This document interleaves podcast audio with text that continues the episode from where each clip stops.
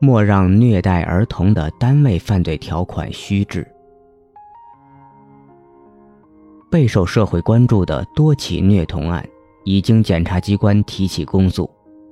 相关司法机关表示，对侵害未成年人犯罪坚持零容忍，依法从严从快审查逮捕、审查起诉，保持严打高压态势。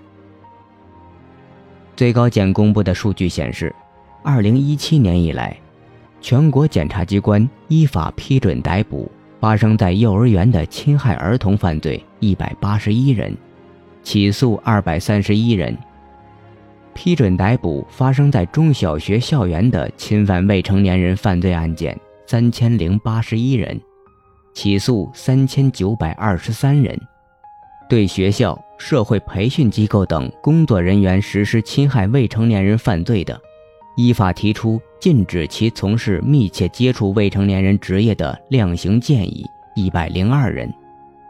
检察机关的举措值得赞赏。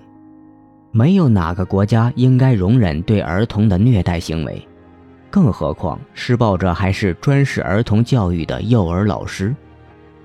但是，一个值得关注的问题是，涉案的幼教机构却很少被追究刑事责任。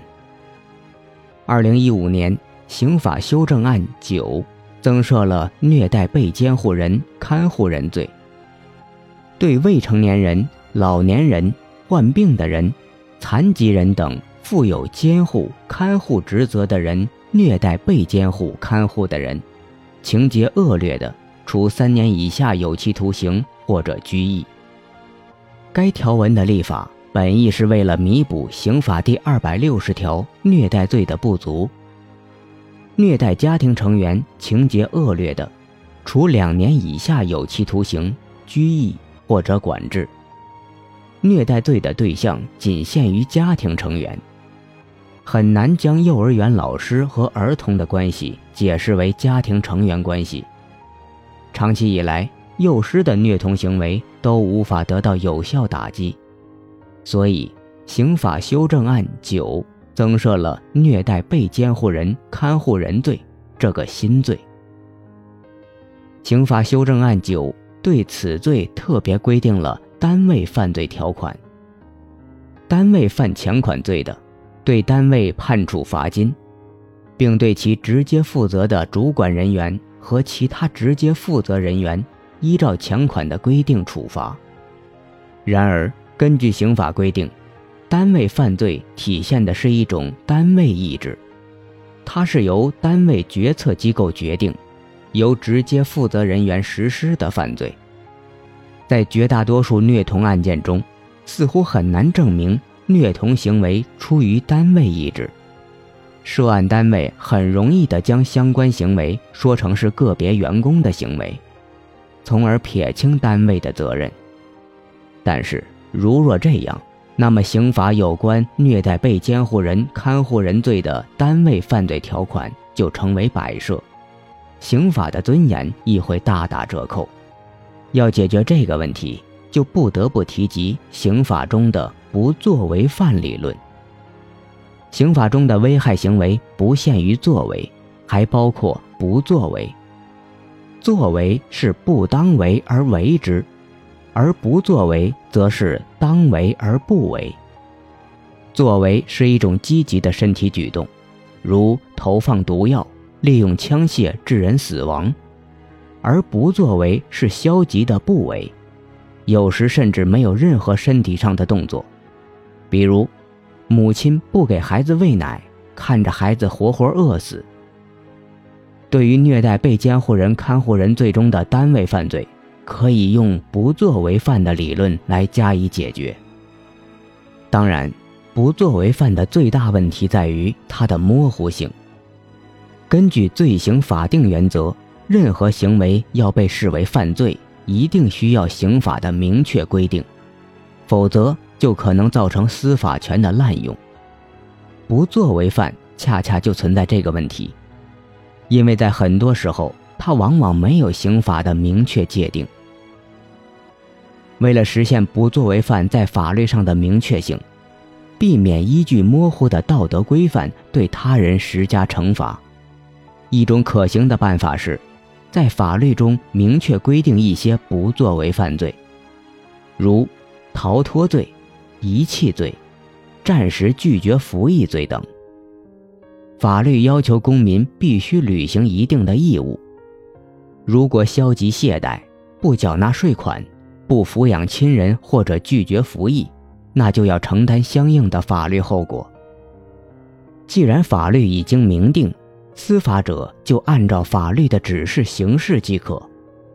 但是法律不可能面面俱到，将所有的不作为犯罪都一一加以规定。因为作为犯罪是一种常态，而不作为犯罪是一种例外。更多的时候，只能通过刑法理论来将粗线条的法律明确化，这就是等价值理论。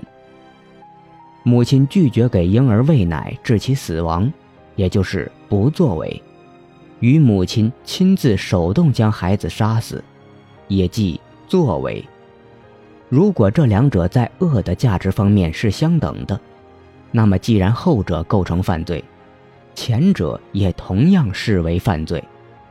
显然，如果学校领导知道有员工曾虐待儿童，但却对该员工不做出任何处理，听任其在工作岗位上继续对儿童施暴，这种不作为的行为，与学校领导积极指示员工虐待儿童的作为行为。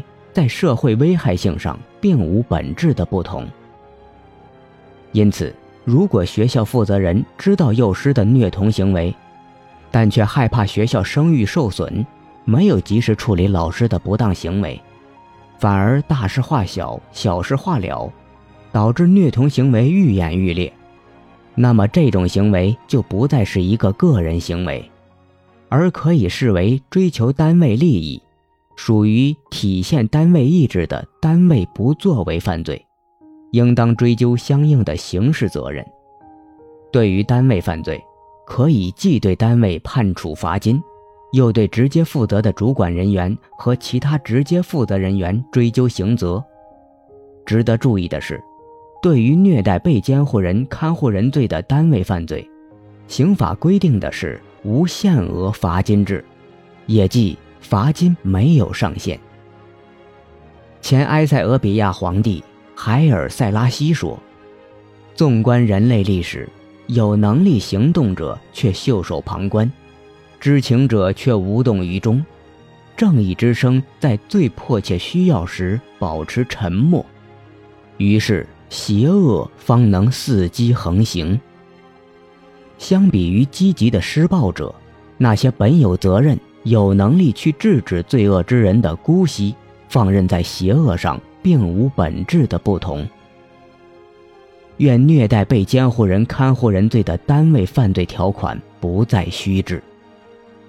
茫然踏着前路去，追赶理想旅途上，前行步步怀自信，风吹雨打不退让。